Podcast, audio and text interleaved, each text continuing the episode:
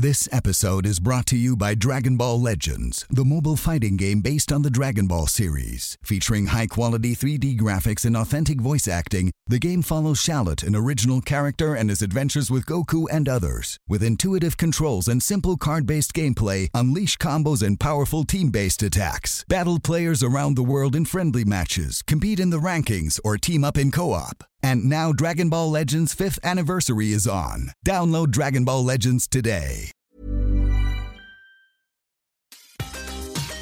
Welcome back to Humans of Purpose, the weekly podcast featuring conversations with local, purpose driven leaders.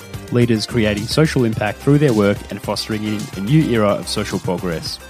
We want you to listen, connect, and grow with us. Learn more at humansofpurpose.com. But the stroke ambulance concept started um, in Germany, in fact, in about 2006 with a guy called Klaus Fassbender who had the idea of putting a CT scan in an ambulance. So you could get a picture of the brain and you could decide whether it was a stroke and whether you could use uh, clot busting agents. Then it took off in the States some years later. So we decided we were really keen to, to get one here. Welcome back to a very special episode of Humans of Purpose. We are proudly sponsored by Neon Treehouse, who are the go to agency for any organisation with digital needs. To learn more, just head to neontreehouse.com or hit the link in our show notes. Today, I'm very excited to bring you my conversation with Professor Stephen Davis AO, aka my dad. As you know at Humans of Purpose, we reserve milestone episodes for family members. Did you know that less than 5% or 5 out of every 100 AFL players reach 200 games?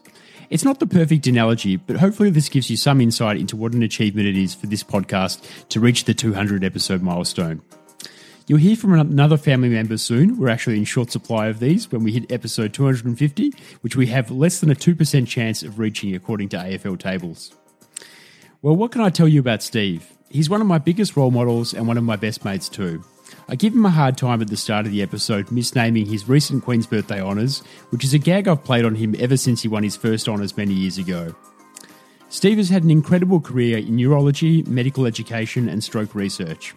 He was awarded his recent AO for his game changing work in developing Australia's first mobile stroke unit, which enables early intervention and timely and quality care for those suffering strokes. Around 55,000 Australians will suffer a stroke each year, and it's the third highest cause of death and a leading cause of disability. As Dad often says, time is brain, and his innovation in this space is critical to treating patients experiencing stroke onset. Dad's LinkedIn resume is actually pretty boring. He's had the same job for about 40 years, which I regularly tease him about. This is testament to his consistent work ethic, professional dedication, and reliability. I can only ever recall him missing about two days of work in his life, both of which coincided with serious illness or his recent knee replacement. Professor Davis is a professor of translational neuroscience at the University of Melbourne, director of the Melbourne Brain Centre at the Royal Melbourne Hospital, and a past president of the World Stroke Organisation. He co chairs the Melbourne Mobile Stroke Unit program and is co chair of the Australian Stroke Alliance, a powerful collaboration dedicated to improving the care of the growing number of people suffering stroke pre hospital, in the air, and on the road. His research is focused on acute therapy for both ischemic stroke and intracerebral hemorrhage, particularly the use of advanced imaging in selection of therapy. I hope you enjoy my conversation with Steve slash Dad as much as I did. So, what an honour. The day has come. I'm uh, really uh, thrilled to be here with my father, Stephen Davis, OAM. Welcome to the podcast. Thanks, Mike. It's uh, really a privilege to be here. Great Just fun. joined the uh, Queen's Birthdays honours list. Very good timing. Yeah. I, I, purposely misquoted your OAM. What, to explain what's going on here. What, what are you?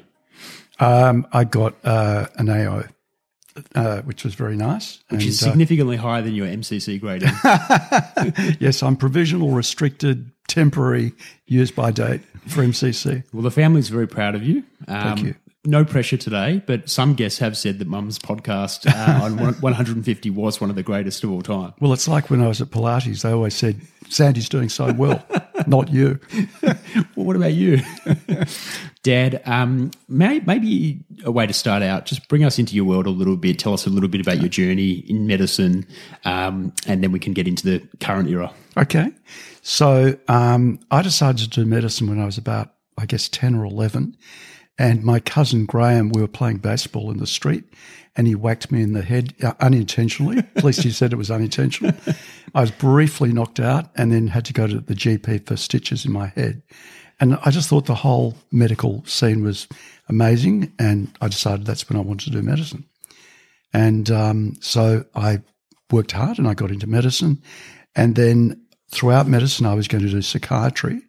And then I kind of changed to neurology. It was still the brain, but I felt I was using my medical training better. So a few little career movements here and here and there. How long did you spend kind of in that psychiatry zone before you decided to focus? Years, Yep. years actually. Mm. Um, I was firstly very interested in the idea of psychosomatic medicine, of the you know, link between the brain and the mind, so to speak. And I thought that could be a fascinating area to work in. And it seemed to sort of bring in the, the medical skills and the psychological skills. But then I did a term of neurology. And I think in life, you know, it's very much by chance, it's fortuitous what you do. And I worked with someone who I found pretty inspirational, who was a neurologist at, at the Alfred Hospital. He passed away now. But he wrote me a letter at the end of my three month time with him and said, You should do neurology. But then when I went to see him to see if I could get a job, he'd given it to someone else. classic, classic. Is it true that? Um, well, maybe I'll just ask you to tell who is the neurology textbook written by, like the famous neurology textbook. oh, that's a really interesting question. So uh, there was a textbook in America called Victor and Adams, which is now edited by your friend of mine, Allan Ropper. True, but what I'm getting at is what is the most funny thing about the neurology textbook of old? Like the. Do you know what I'm getting at? Yeah, I know exactly what you're getting. Well, stroke has totally changed. It used to be called an accident, cerebrovascular accident, and was a very confusing term. Um, um, people said, you know, what, does this mean, CVA? Uh, someone later said it actually means confused vascular analysis. okay, so the writer wasn't it Lord Brain who wrote the original? Lord Brain wrote a textbook, Brain's textbook, Russell Brain, So Brain's textbook of neurology. it's quite funny because apparently there's a thing where some people who have a name become parts of that profession. Yeah. It's like quite a common thing. So people whose name sounds a bit like dentist often become dentists. Yeah, yeah, Well, I don't know if that happened with Russell Brain. Maybe. I worked for one of his proteges, um, who I better not mention, but he was called Brain's Curse. and, and he actually, uh, during one, I was at this hospital called Maida Vale in London, and uh, he kind of fired me, actually. He told Really? me, get off the ward, yeah. Well, what Brain's happened? Curse. Oh, I, I was sort of set up a bit by an Australian medical student who now lives in London, Brian Yule, who's a, a very interesting guy. And um, the neurologist had sort of admitted a patient with progressive weakness down one side of the body and numbness on the other side, which is a classic neurological syndrome called Brown Séquard syndrome. It means that there's a spinal problem. And he kept doing brain scans, which were normal. And I said, and then Brian piped up, Hey, Steve, he said, Didn't you say that was a dumb idea and it was a brain problem? and then the neurologist said, Get off the ward. He said, You know, you don't belong here. Wow. Yeah. What was it like um, being a resident or a young doctor back in the um, the the time, the seventies? It was different. Yeah. It was different. So I remember at the Royal Melbourne, patients had spittoons where they'd spit into. Really? They'd have bacon and eggs from the fag for breakfast, cigarettes, and they would. Uh, and then I was told very early on there were a couple of agitated patients in the ward, and the nurse in charge said, "Doctor, the way to you know just settle them down." Brandy, hospital brandy, is strictly for medicinal purposes. so I learned a lot. It's amazing. So it was very different. You tell a great story about um, the the evolution of medicine. How your um, your father was who was you know famously quite an absent minded but brilliant Yeah. intellectual. Uh, came home one day feeling very good, and apparently he'd been given co- cocaine, medical cocaine. That's true, actually. Yeah. He had a s- severe nosebleed, and um, my mum called an ambulance and he was taken to the Eye and Ear Hospital. And he had his nose packed with cocaine soaked bandages, which constrict the blood vessels and stop the bleeding. So I came in and he kind of had, uh, you know, he was euphoric. And I said, How are you feeling, James? Said, Wonderful. And when they discharged him, and they said, So, uh, is there anything you want to take home with you? He said, Yeah, that bottle. amazing, amazing. So I think a big part of um, our family and how you grew up was uh, having quite intellectual sort of family, you know, parents who were had a lot of interesting people over for dinners, um, quite quite a broad mix of intellectuals, academics, and Yeah. alike. Was that the experience for you growing up? Yeah, it was a, I, like, like every family's had a diverse and, but my parents, my dad in particular, through his university contacts, had a lot of very interesting friends, and uh, the, yeah, it was quite uh, quite stimulating actually. I remember one guy who was a lawyer who had flown in from New York just for a few days to do some mining issue, and uh, I said to him, "So, Alex, what what branch of law are you in?" And he said, "Lucrative." Very lucrative."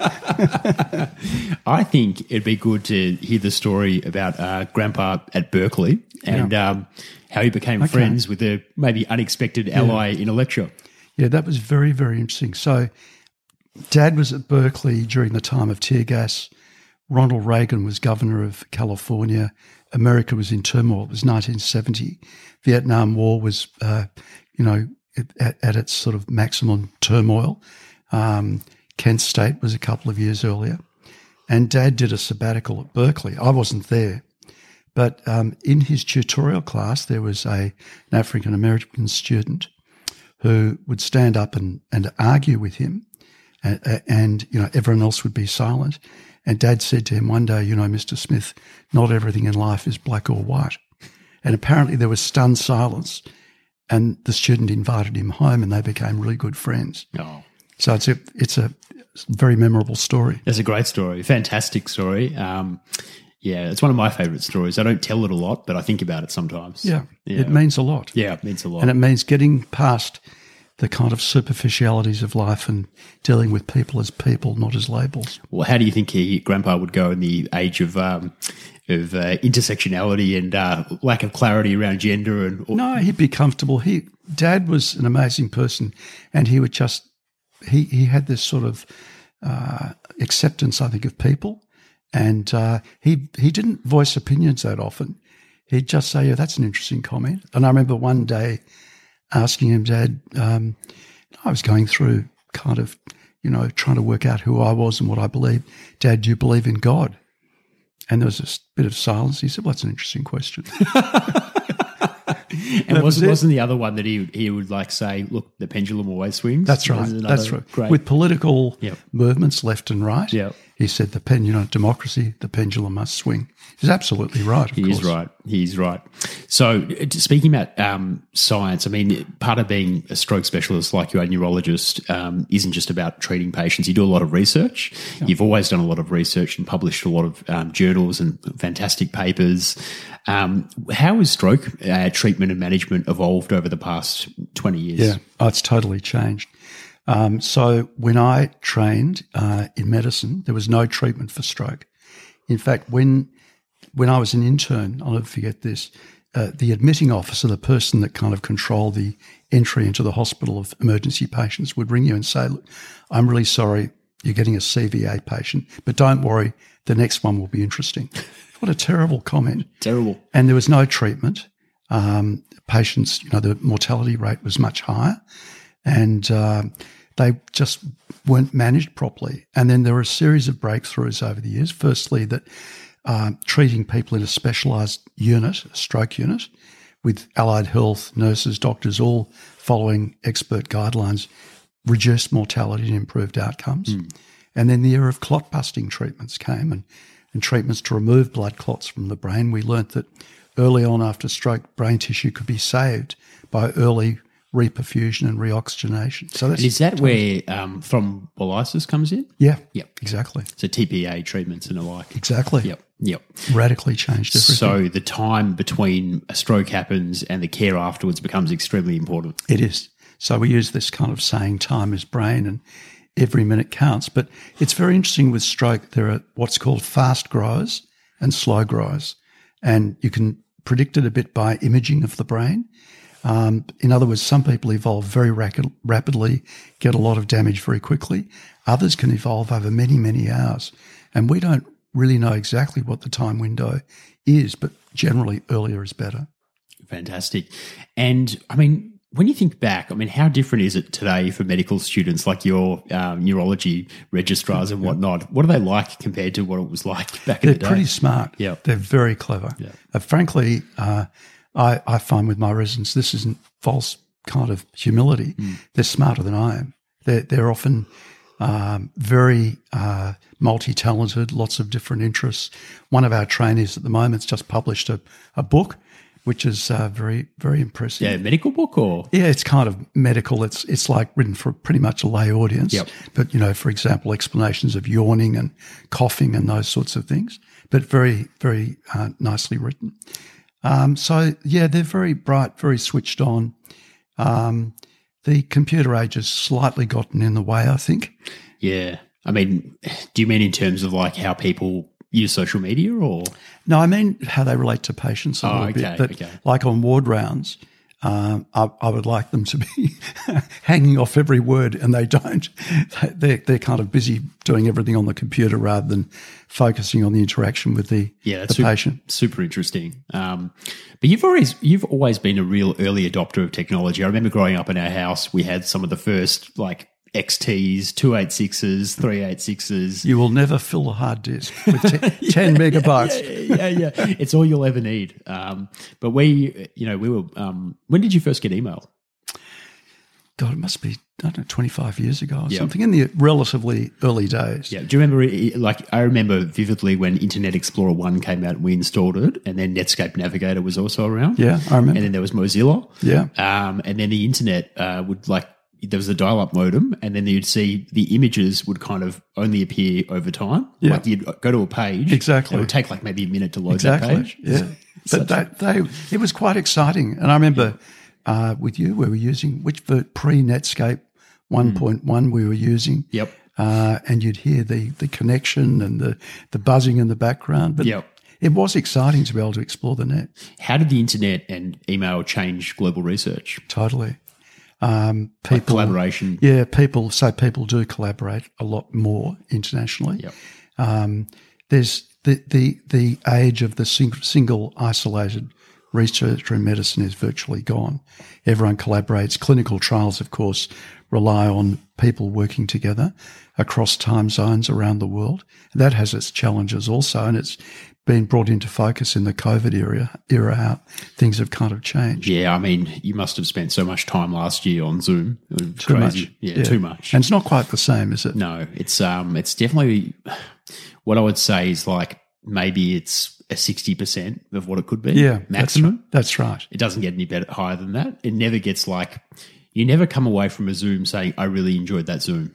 And what is it about some people that put their hand up and say what they think, and other people it's always on chat? Yeah. What does that say about the personality? Yeah, and like the the chat, and it's sort of like people inappropriately promoting certain things in the chat, and then right. they're not concentrating on you. And yeah, we, we found it very challenging just facilitating, um, doing group facilitations, and even board and um, exec teams. Like it's very convenient in a way Yeah. for everyone, Yeah. but it's also less good. Um, How do you find it uh, if there's a group of you in one Yeah. place, working in one room, or is it better for you to go to your breakout rooms. breakout rooms? We Yeah, do I think breakout it is rooms, better. and it, it's good. I mean, we we did a session uh, recently. I won't say who it was with, but it was about twenty three people in the session and six breakout groups. Yeah. and you can show people how to use tools like um, Google Sheets and Mural, and then self scribe and share screen for their group. Yeah. so you can get them all working on the same document uh, at the same time. Yeah. and it's pretty. I must say, it is pretty convenient. But I think technology has made us lose sight of human connection way too much. I think so too. And I think COVID has made it much um, harder for people to connect as humans, and that's a terrible thing for society. Yeah, uh, and and I think no one quite knows where the dust will settle. Hmm. Say in five years' time, COVID will be finished. Hopefully, we won't have another pandemic. We don't know. Yeah, you'd have to think that um, this is not. This is more than like. I mean, biological warfare is something that people anticipated, but not this kind. Yeah, well, some not a- people did. Some people did. The Peter and of this world anticipated the pandemic. Uh, Yeah. Bill Gates yeah. anticipated the pandemic. But once there's one, and uh, it may or may not have come from a virology lab that's working on infectious diseases, I mean, you've got to think there's got to be more that will come. Um, we don't know. We just don't know. We can't This is- speculate, I we- guess. It's, it's, it's a fascinating question. This has been It's a new world. a bit the one in a hundred years, but I've, H1N1 was a big worry. I was just read Obama's book, and uh, they're talking about the preparation for H1N1, which I think killed 12,000 in the United States.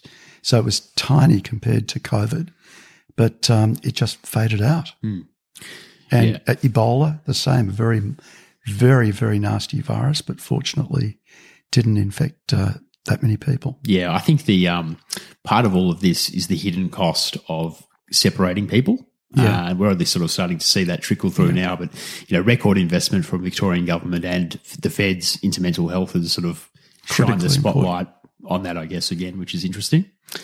But there's no new ways of treating people. Also, um, there's some, I think, been some kind of improvements with learnings from COVID, and um, but I agree. I think the cost of isolating people is massive, and it's shown to be massive. How much has it impacted your work and with patients and stuff? It has to some extent. Um, I do some telemedicine, and uh, that can be good, but you need to know the patient first. Generally, um, you can do follow up stuff on on a telehealth program, but it's not it's not the same. You don't get the same interaction, particularly if you haven't met the person before.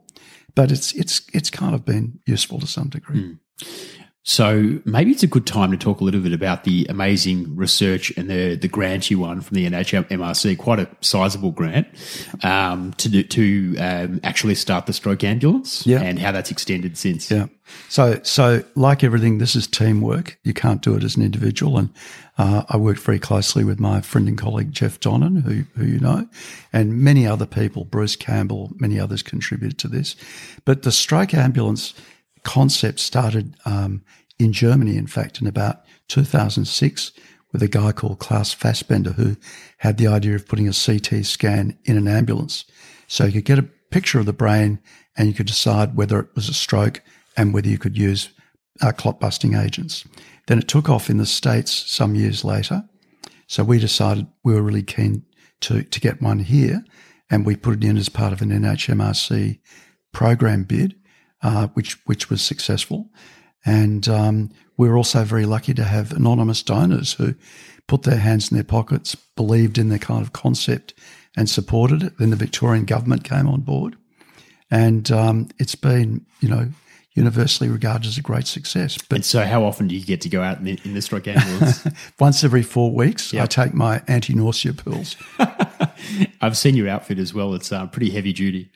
Yes, it's a bit of a uh, a bit of a sham because I'm not really a paramedic, but it looks like a paramedic uniform. But no, I do enjoy it. We love working with the, the paramedics because they've got this kind of very very simple concept: save lives, get them to you know fix them up, don't let them die. And yeah, I love working with paramedics. So it is good, and we keep in touch. Um, and some of our younger doctors do shifts much more frequently. And so we have the two paramedics on the ambulance, doctor, nurse, and a radiographer. The radiographer takes the pictures of the brain. But the new frontier is, of course, the scanner that we use is half a ton. And, and uh, we'd like to get these scanners into planes and into rural ambulances. So we're trying to get uh, much lighter weight instruments. So that's the next kind of iteration of the, That's the new frontier. Yep. And that's our theme of our research that I do with Geoff and Damien Easton, who you've met, and uh, many others. So we're working with, um, What have your results been like so far? Like, do you have good data on the effectiveness of the stroke ambulance? yeah, it is effective. The, the best data is, in fact, not from Melbourne, it's from Europe and the US, where they've done uh, what's called phase three trials, where they've shown that treating people with a stroke ambulance improves stroke outcomes at three months. Uh, but our data mirrors that of overseas, showing we can treat much faster. There's this concept of the golden hour, the first 60 minutes after stroke onset, which not that much is known because very about one or two percent of people in hospitals can be treated within 60 minutes. But in the ambulance, we're treating about 18% within 60 minutes. Mm. And we treat half of everyone within 90 minutes. And earlier treatment, you see much better outcomes. That's This episode is brought to you by Dragon Ball Legends, the mobile fighting game based on the Dragon Ball series. Featuring high quality 3D graphics and authentic voice acting, the game follows Shallot, an original character, and his adventures with Goku and others. With intuitive controls and simple card based gameplay, unleash combos and powerful team based attacks. Battle players around the world in friendly matches, compete in the rankings, or team up in co op. And now Dragon Ball Legends 5th anniversary is on. Download Dragon Ball Legends today. It's incredible. And so you make the, the CT scanner lighter. Yep. And then I made the suggestion of a stroke submarine. what do you think? It's a great idea. Because I, can imagine there's a lot of fishermen out there and a lot of uh, subaquatic humans who may at some point require immediate golden hour care. I think it's a brilliant idea and it's got to be yellow. Yeah, that, that's the idea that a consultant took and just took it way too far. It's That's not right. practical at all. Yeah, well, we I almost thought in a very fanciful way that we should contact Elon Musk. Oh yeah, I don't. I actually don't think that's that fancy. I think it's a great idea. I think it's that sounds like the type of thing he would be involved in. Um, but is a helicopter like the next frontier? Yeah, helicopter, planes, uh, and sort of more standard ambulances. So uh, we, we're working with two companies in particular to develop very lightweight imaging and uh, using new techniques. Uh, a company called EM Vision in Sydney with a microwave, like like your mobile phone, electromagnetic radiation. M1 in Adelaide called Micro. Uh, that's EM Vision. Then in Adelaide, Micro X, who have got a very, very novel, lightweight type of CT brain scanning. And like you're reducing the weight from, say, 500 kilograms down to about less than 100. That's amazing. Yeah. That's truly incredible. Um, I mean, there's a few places to go here, but I guess one thing I've been thinking about a little bit is you've had a pretty stellar career. You're 73. Um, like, what? You're still working full time. One small correction, 72. Oh, oh my god, that's a, that is embarrassing. That's sorry, Pop. Seventy-two. My bad. Um, you're still working full time. Pretty much. Do you have any kind of ideas about what might be the secret to longevity and sort of the ability to work until a good age and kind of still be doing all the things? Because I mean, you come across basically as like a forty or fifty year old. Uh, I just am curious about maybe your reflections on why that might be or what's worked well for you. Well, first, I, I don't really feel like, I'd love to feel like a 40 or 50 year old. Yep. Um, I don't know. Maybe it's fear of the unknown.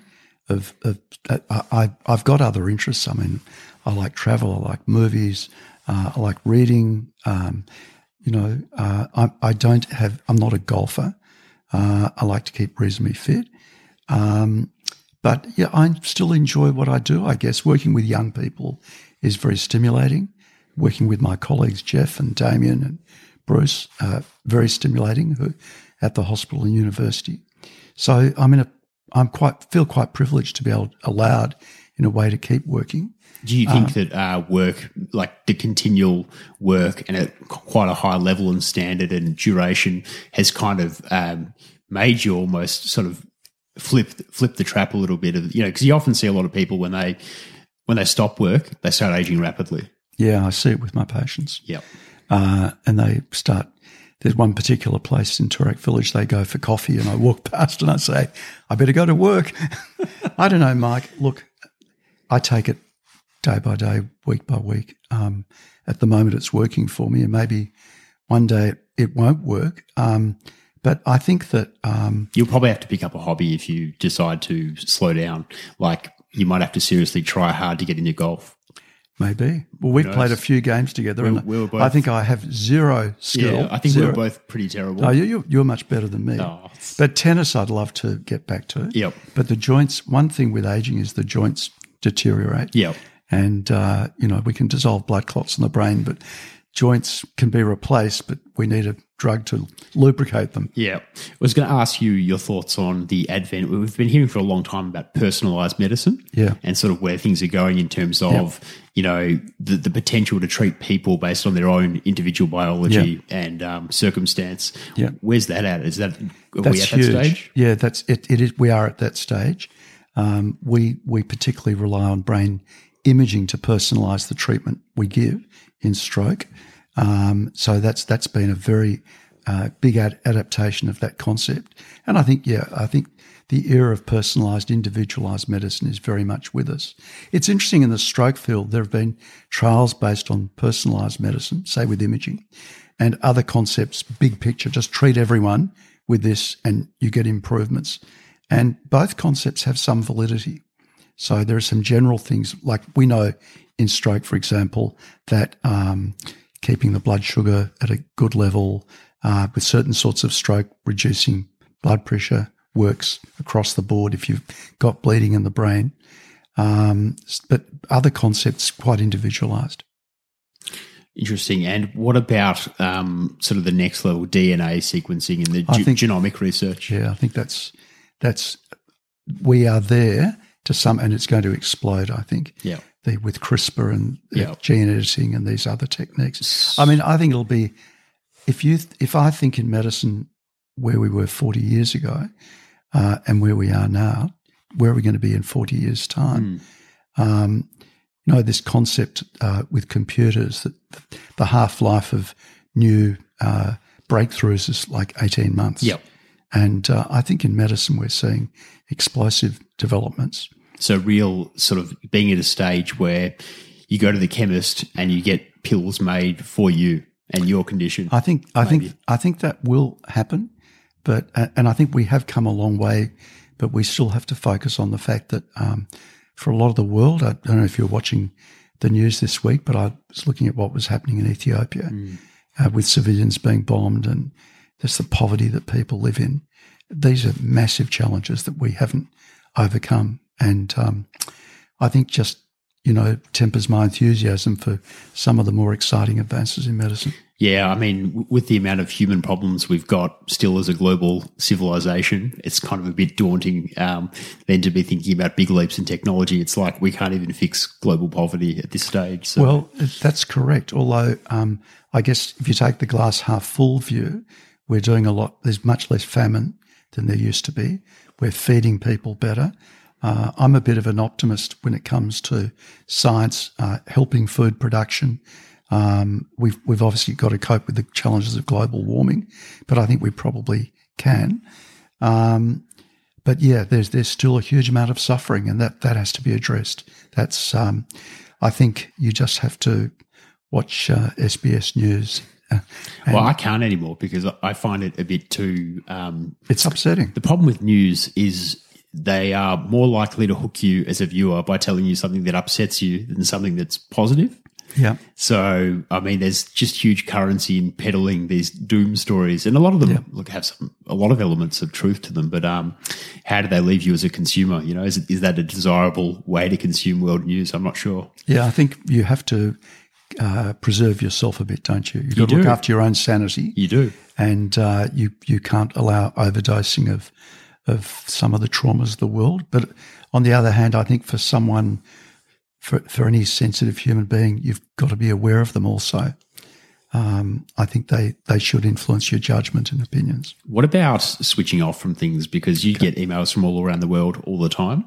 Um, do you have like a, a, practice in terms of a time that you don't email after? Or very good question. So I think it's best to turn off from electronics in the evening, and some do it a bit later, some do it a bit earlier. Mm. After dinner, I prefer not to do any email. I avoid the computer, avoid looking at the phone too much. Um, and uh, I switch off reading, watching TV, um, even talking to my wife. They'll be listening. also a great activity.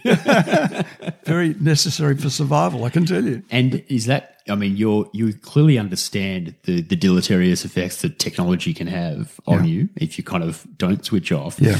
Do you kind of apply the same logic as to why you're not all in on social media? Well, I've, I've, I've been on that old fashioned technology, Facebook. Uh, partly, I, am not that averse to social media. I just don't seem to have time to even cope with what I've got to do yep. in life yep. with, with email, which you still have to be on. So I'm not negative about social media. And uh, I know, you know, some friends of my age uh, are very into Twitter, for example, and enjoy it. But it's more of a time constraint. I think um, people spend way too much of their lives on social media. It's pretty obscene. Well, I, I think sometimes better just to go and have a coffee with someone. Actually, Well, uh, much better. Um, like even uh, like if you look at the evidence around sort of the social connection and the, the benefits for well-being versus, uh, I, I think they should, they've been able to show that the more time you spend on social media, you're a lot more likely to become depressed. yeah. Well, maybe you're more detached from people, although some would say it's a way of of kind of linking to other people. Yeah. but maybe electronic linkage you can do it excessively. There's, I don't know there's the the, um, substitution effect. So people who are saying, "Oh, if I'm spending more time on Facebook or other platforms, I can spend less time socializing because I'm interacting with people online." But Exactly. you're not really interacting. Not you're just really. kind of look like liking someone's photo is not the same as spending half an Yeah. hour chatting with them. So is it true that Facebook, if you do hundred likes, you've got your personality kind of worked out? What do you mean? Well, that's what I Oh, in terms of Yeah. digital footprint? Yeah. Probably.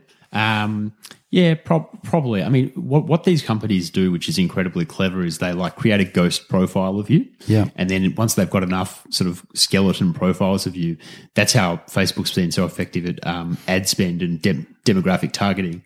So they can say, oh, look, um, Mike Davis is. Um, you know, mid thirties. Um, he's he's got a master's level um, education. He comes from the southeast, so he's probably at a stage now where he's going to um, like have his children soon, Yeah, or like yeah, he's going to do this in his career, or he needs this sports supplement. And they, you know, that they just know by trial and error what works for what people. Yeah. But there's also the thing you've probably had this experience where just say you like a certain type of wallet. And you look at the wallet once, the wallet follows you around the internet Exactly. for like the next it's few still, weeks. I, I bought the wallet. Yeah. And it's still following that's, me around the so internet. that's the problem. Like, one, I have the same problems. Like, some of the things I own and regularly consume are just constantly remarketed at me. Exactly. And it doesn't make me more likely, it makes me less likely to buy them. I just want them to go away. exactly. It follows you around. But how much of it is a necessity for you as a kind of a, you've got a bit of a public profile and a research profile? How necessary is it for you to keep up your kind of social media presence? That's a really good question. Uh, I don't focus on it. Uh, we we have this um, company, Australian Stroke Alliance, and we have uh, publicity people that, that keep a social media presence of what we're doing with our research. And I, to be honest, just don't get too involved with it. I sometimes feel I should be more involved with it, but then I go and read a book or And what, um, off. so you said you've reading Obama's book. What's what would be the best book you've read this year? Gee, that's a that's a very very difficult question. Um, I think the Obama book's actually very interesting. Um, Is it better than MBS? MBS was amazing. So this was a book that you put me onto Yeah. about Mohammed bin Salman and the story of Saudi Arabia and uh, some of the kind of changes in the society, I guess. Um, but I think the way that he handled his family was rather unique. Put them up, all up at the Ritz Carlton, but not in a voluntary way. that was a very amazing book. Um, look, I, I, always have three or four books next to the bed, uh, and you know I, I flip between them a bit. I mainly read on the iPad now because I find just find it easier. Although I like hard copy books. Lifestyle wise, you're still walking every day. Yep, most days. How long do you walk for? Uh, about forty-five minutes. Yep. Try and do brisk walk. And what do you listen to? when you Listen, usually uh, music or talk back or something light, something that's not too intrusive. Occasionally, I got into podcasts for a while, um, and uh, the New York Times podcast I've enjoyed. Yep. uh, the Economist one, um, uh, and then our, our other friend, the uh, Mikhaila Oh, Mikhaila Peterson. Mikhaila Oh, Peterson. She got off the rails, completely off the rails. well, you put me onto that, so Yeah, Jordan Peterson yeah. just to listen to. I've, I've um, unsubscribed from Mikhaila. I, I can't. I can't handle it. I'm not going to be. Yeah, I, I think where they had where I kind of reached my limit was just the the crazy advocacy for only eating meat and drinking water. That that is pretty bizarre. Um, I mean, I think I wouldn't know one nutritionist who would think that's a good thing. Oh, it's just wacko, but also how bad for the world and the planet generally. Very bad. What? Very very bad in You know, terms of the carbon problem Yeah. we, we have. Yeah. Talking about being a bit too focused on yourself and not about others. Yeah. Um, that's like saying, oh, I'm going to feel amazing and just also really screw the planet and the cows. A lot, exactly. a well, lot. yes, exactly. But it's kind of, I suppose, uh, a bit like you're saying, watching the news, listening to people who are out there and that in a way you can't really identify with is kind of relaxing also. they live in a different strata. I mean, you've known famous people before. It's just totally different. Like uh, Jordan Peterson is the rock star academic of the internet and the world, really. Um, Yeah. So it's just Yeah. you know, and Well, I don't know many famous people. Um, I I remember uh, once I was at an airport and I got on an airport bus between terminals, and the former Prime Minister Bob Hawke was in this little bus, and it was just Bob and Hazel and me, and I was pretty, you know, awestruck. Bob Hawke, and what'd you say? uh, I said, "Hi, I'm Steve." He said. Yeah, well, he said, well, he said, you know who I am, don't you? That's amazing. Is that what he said? That's pretty much what he said. Oh, yeah. that's classic. And that was the interaction. That's classic. Um, yeah, I was going to ask you. You've got a, a really good story. I'm just think what story it was. It might come back to me, but um, yeah, where were we? No, it's gone. It's gone. Okay. It may come back. Um, so, do you have like? So you're walking every day, I'm walking. which is great. Yeah. You get to bed at a reasonably early time, or I, I usually I'm a fairly early to bed, night sort of around nine and then read, watch a bit of TV. Uh, I, I'm a person that needs my sleep. I'm, I I don't cope well with lack of sleep, um, and uh, some people are night owls, some people are morning people. I'm kind of neither. I'm tired at night. I'm tired in the morning. how many coffees are you drinking a day at the moment? Uh, the right amount, three to five. the clinically indicated That's amount. right. Yeah. I, I love coffee, Yeah. as you do. yeah. It's a And passion. uh, like the other thing that we share, of course, amongst many interests, is the Hawthorn Football Club. And I'm glad to see you wearing the beanie. Oh, I had to. I put it on for you, um, but also for me and keep my head warm.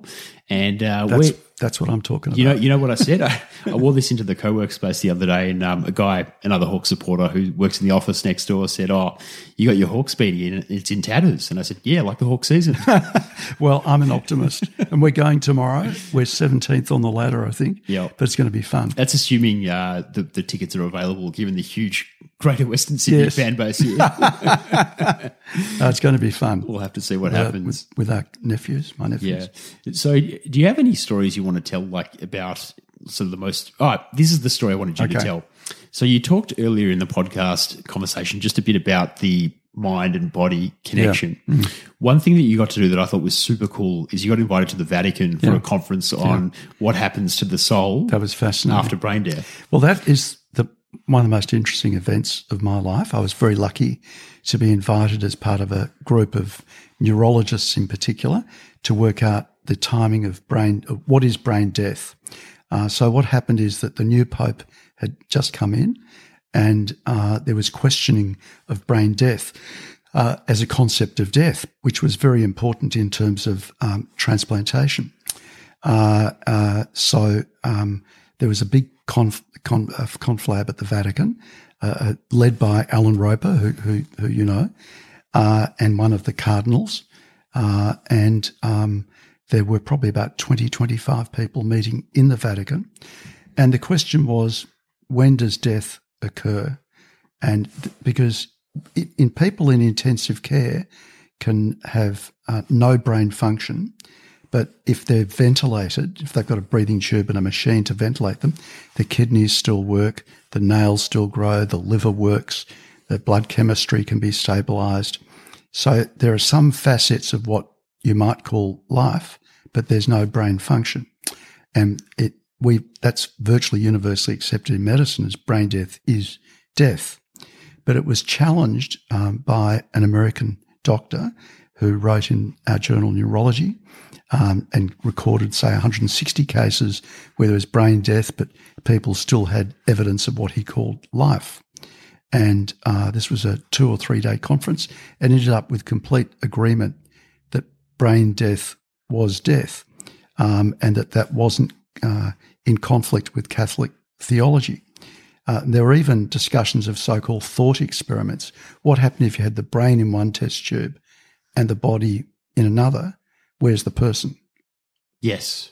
Which Yeah. is which is kind of quite provocative. Yeah. And the answer is it's the brain that makes us different. It makes us who we are. Mm. And if your brain's not working. But does that make you give you hope in some weird? We're going to get a bit kind of um, pseudoscience now, so just Okay. excuse the departure. Yeah. But you hear about people doing cryogenics and stuff like this, Yeah. and you know pe- people who are um, very wealthy and quite aged um, might decide to go into a cryogenic facility and Yeah. freeze themselves so that maybe their brain could be moved into another body. uh, Yeah. I think it's I I- look. I think it's very fanciful. Yeah. I, I'm I'm a skeptic. I have to say Yep. with cryogenic uh, brain preservation or Yep. body preservation. Yep. Um, but you know, who knows? Your your DNA.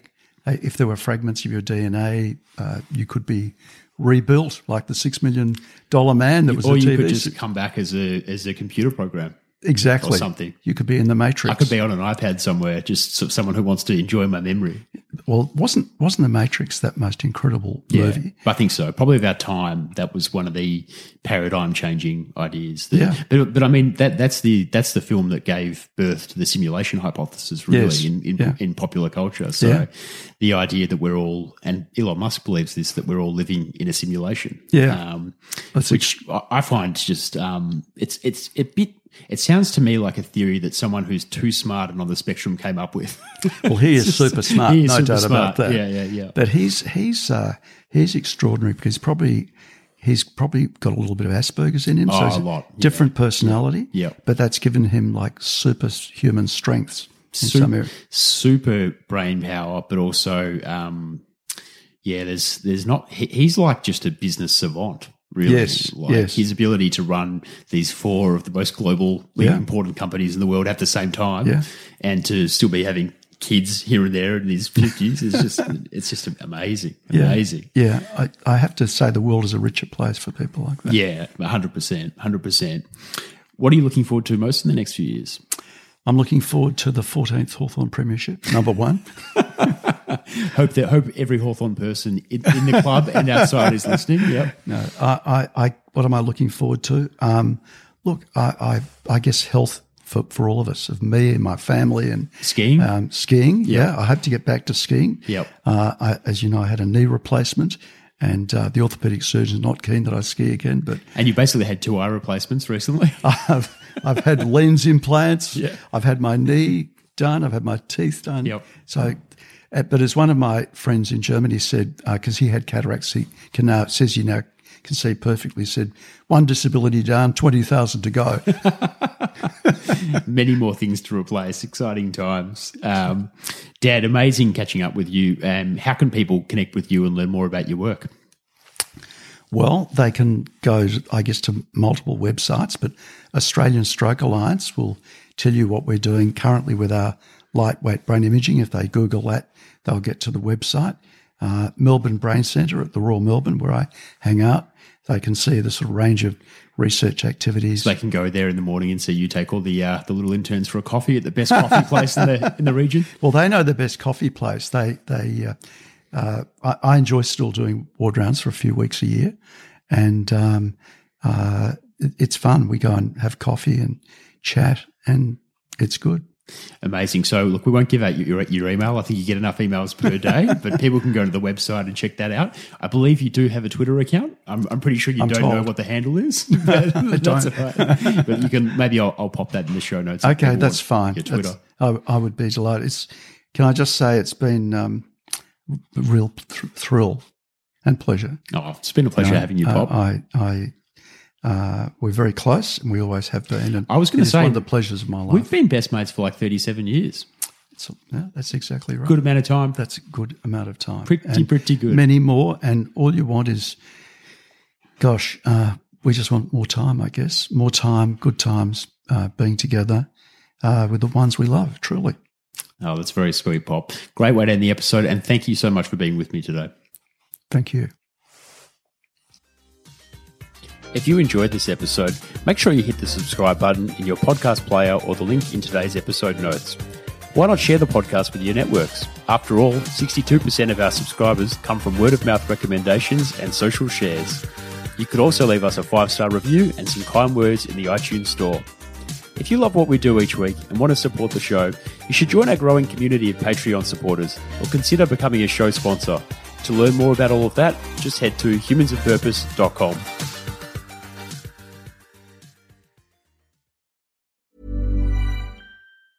This episode is brought to you by Dragon Ball Legends, the mobile fighting game based on the Dragon Ball series. Featuring high quality 3D graphics and authentic voice acting, the game follows Shallot, an original character, and his adventures with Goku and others. With intuitive controls and simple card based gameplay, unleash combos and powerful team based attacks. Battle players around the world in friendly matches, compete in the rankings, or team up in co op. And now Dragon Ball Legends 5th anniversary is on. Download Dragon Ball Legends today.